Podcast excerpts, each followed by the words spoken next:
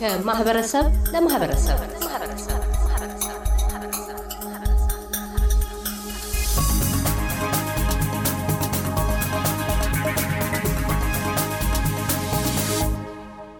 አቶ ኃይለ ሰማዕት መርሃ ጥበብ ቀደም ሲል ኢትዮጵያ ውስጥ የአዲስ አበባ ወጣቶችና ስፖርት ቢሮ ኃላፊ፣ በአዲስ አበባ ዩኒቨርሲቲ የስፖርት ሳይንስ ትምህርት መምህር፣ የአዲስ አበባ ወጣቶችና በጎ ፈቃድ ማስተባበሪያ ቢሮ ኃላፊነትና በተለያዩ የስፖርት ፌዴሬሽኖች በስራ አስፈጻሚ ኮሚቴ አባልነት ያገለግሉ ናቸው። ወደ ቃለ ምልልሳችን ያመራ ነው። ስፖርት ለአንድ ማህበረሰብ ሲልም በአገር አቀፍና ዓለም አቀፍ ደረጃ ያለው ፋይዳ ምንድን ነው በሚል ነው። የአቶ ኃይለ ሰማዕት ምላሽ እንዲህ ነው። በጣም አመሰግናለሁ። መጀመሪያ ከማመስገን ልጀምር። ምክንያቱም ይህን ያህል ባህር አቋርጬ መጥቼ በእንግድነት ልትጋብዘኝ ስለፈቀድክ ለአንተም ለአውስትራሊያ የማህበረሰብ ሬዲዮም እዚህም ላለ ኢትዮጵያዊና ለሜልበርን ማህበረሰብ በዚህ አጋጣሚ ማመስገን እፈልጋለሁ። የስፖርት ሚና እንደ ሀገር፣ እንደ አህጉር፣ እንደ ዓለም አቀፍ ኩነቶች ካየ ነው ዓለም ላይ ካሉ ሌሎች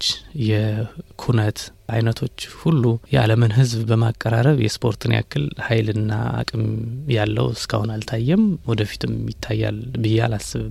የኦሎምፒክን ስፖርት ብንወስድ ምናልባት ሙሉ የዓለም ሕዝብ በአንዴ አይኑን ተክሎ የሚመለከተው ዓለም አቀፋዊ ኩነት ነው። ከዛው ጋር ደግሞ በሚነጻጸር መልኩ የዓለም ዋንጫ ሲመጣ ምናልባት ከዓለም ሕዝብ ምን ያህል ፐርሰንቱ ተብሎ በጥናት የሚለይ ሆኖ ብዛት ያለው የማህበረሰብ ክፍል ግን ያንን ስፖርት engage ያደርጋል ማለት ነው እና በእያንዳንዱ ቤት ውስጥ ይገባል። ስፖርቱ በቴሌቪዥን ከማየት አልፈን ደጋፊዎች በመሆን ማሊያቸውን በመልበስ በማህበረሰቡ ውስጥ ከፍተኛ ተጽዕኖ ይኖራል ማለት ነው። እንደው እንደ ማሳያ እንኳን የዛሬ ስምንት ዘጠኝ ዓመት አካባቢ ወደ አፍሪካ ዋንጫ የተመለሰውን የኢትዮጵያ ብሔራዊ ቡድን ከሰላሳ አንድ ዓመት በኋላ ሲመለስ የአሰልጣኝ ሰውነት ቢሻው ቡድን ማለት ነው ኢትዮጵያ ውስጥ የተፈጠረው ህብረት ትስስር ቀላል የሚባል ነገር አልነበር። ሚናው ከፍ ያለ ነው። ስፖርት በዛን ሰዓት የነ አዳነና የነ ሳላዲን ስም በእያንዳንዱ ህጻናት አፍ የተለመደ ሆኖ ነበርን።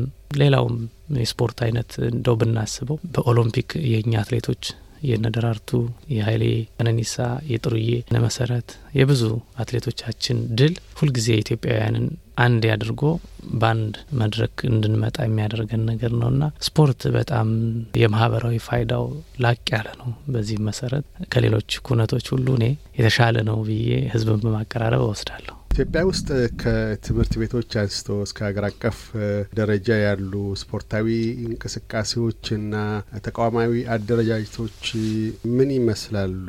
ጥንካሬያቸው ምንድን ነው? ድክመታቸውስ እንደምን ይገለጻል? በርቅሮ ኪዳኔን ጨምሮ ሁልጊዜ የሚያነሱት ነገር ቢኖር ደረጃጀታችን ደካማ ነው፣ ከታች ከትምህርት ቤት አንስተን እስከ ላይ ድረስ አልገነባ ነውም። ያም ፖለቲካዊ ተጽዕኖዎች ስላሉበት፣ ምክንያቱም ቅድም እንዳነሱት ስፖርት ከብሔራዊ ማንነትና ከሀገር ፍቅር ጋር የተያያዘ ስለሚሆን ያም ስለሚያዳብር በፖለቲካ ዝኞች ዘንድም ፍርሃት ስላለ የሚሉ የተለያዩ ትችቶች ይሰነዘራሉ። ከዚህ አኳያ የኢትዮጵያ ውስጥ ያለውን የወቅቱን ተቋማዊ አደረጃጀትና ስፖርታዊ እንቅስቃሴዎች እንደምን ይገልጡታል? እውነት ለመናገር ኢትዮጵያ የስፖርት ማህበራዊ መሰረት የነበሩ ትምህርት ቤቶች አሁን እንደ በፊቱ ነው ማለት ይከብዳል።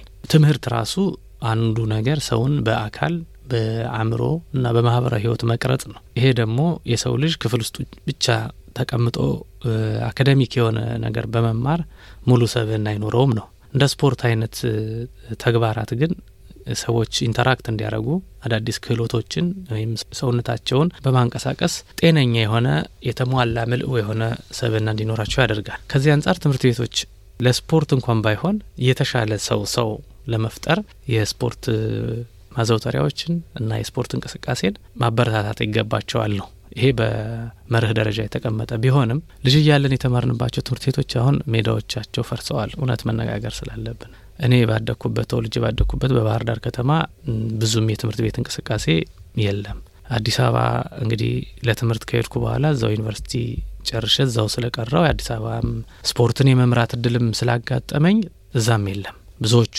ሜዳዎች ፈርሰው ኮንዶሚኒየም ተሰርቶባቸዋል።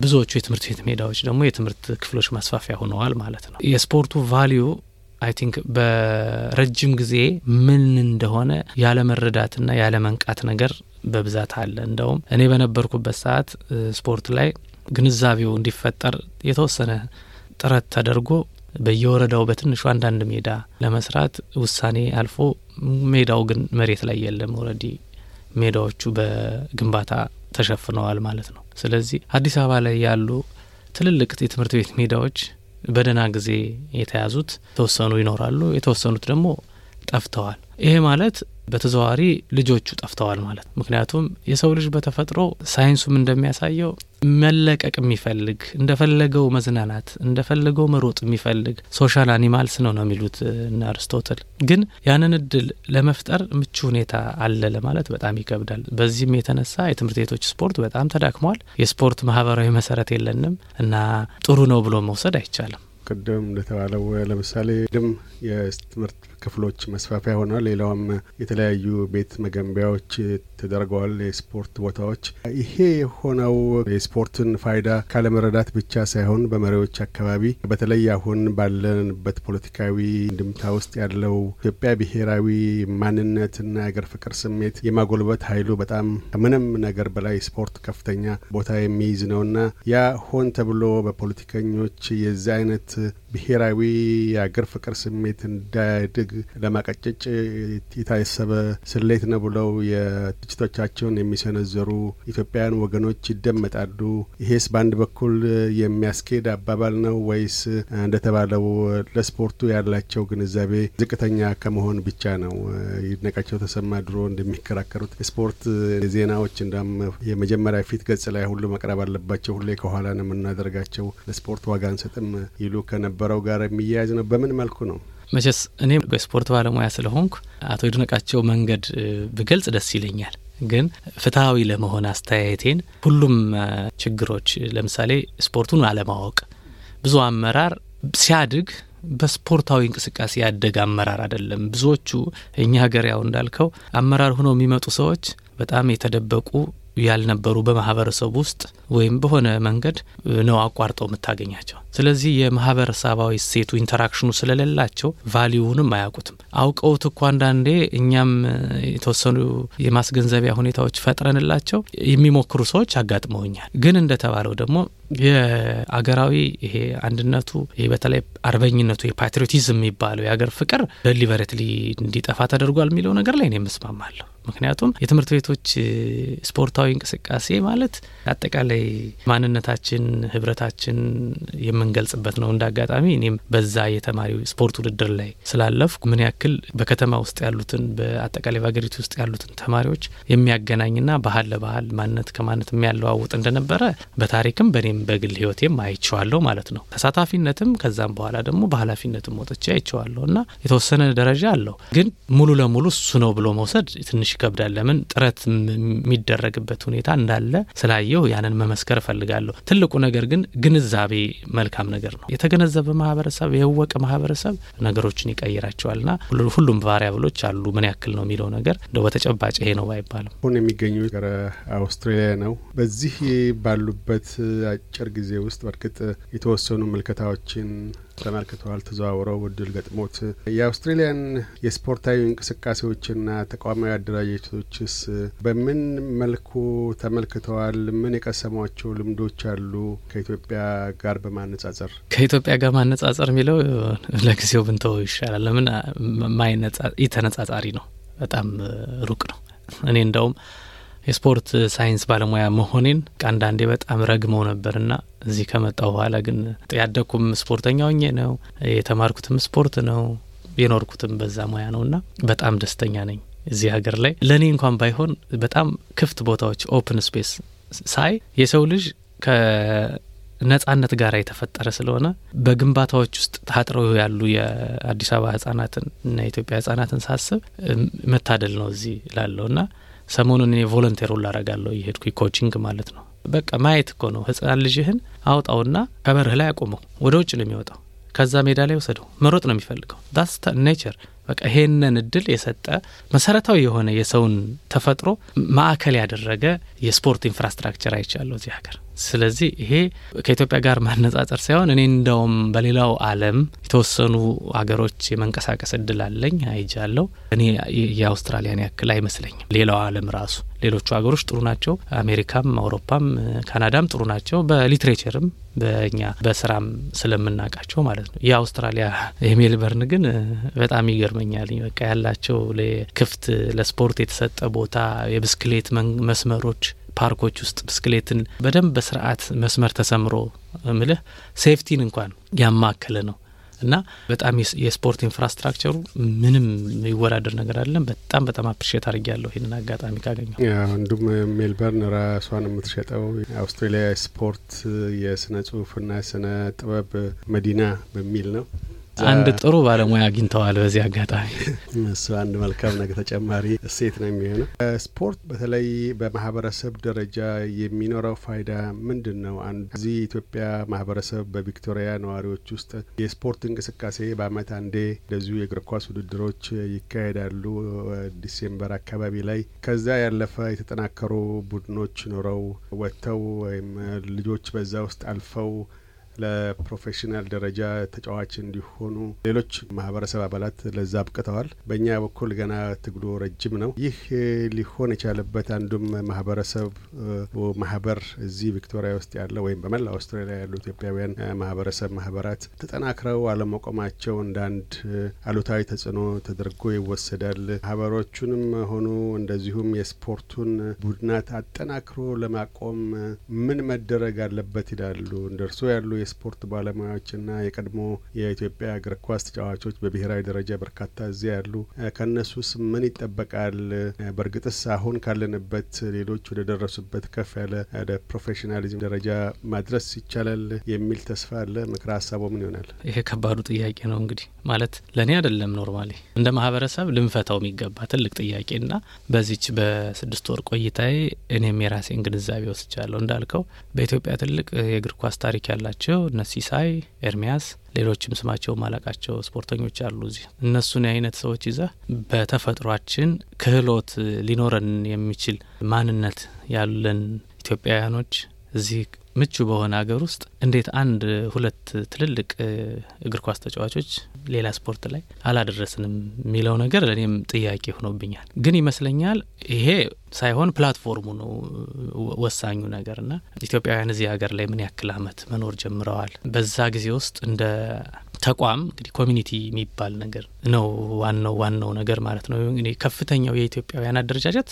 የኢትዮጵያ community ነው የሚሆነው እዚህ ሀገር ላይ። ስለዚህ የእሱ ጥንካሬ ውጤቶች ናቸው እነዚህ ማለት ነው። በዚህ መሰረት ሳስበው የኢትዮጵያ community ን እንዳይጠነክር የሆነበት ወይም ያልጠነቀረበት ምክንያት ችግር ሲፈታ በኢትዮጵያ community ውስጥ ሊሰሩ የሚችለው ተብለው የሚዘረዘሩ ነገሮች ይመጣሉ ማለት ነው። አሁን እኔ ለምሳሌ የኢትዮጵያ community የስፖርት development sector ኖሮት ቢሆን እኔ እንደመጣው contribute አደርጋለሁ ማለት ነው። በዚህ ምናልባት የኢትዮጵያ community አለመጠናከር የመጀመሪያው የሚጎዳው ማንንም አይደለም እዚህ ሀገር ያለውን ኢትዮጵያዊ ነው። ወደድንም ጠላንም የሃይማኖትም የብሔርም የምንም ልዩነት ይኑረን ይህ ሀገር የዚህ ሀገር መንግስት የሚያውቀን እንደ community ቢያንስ አንድ ማንነት ፈጥረን ከነ ልዩነታችን ምንም ችግር የለውም። በጣም ስልጡን የሆነ ሰው አብሮ መኖር ይችላል።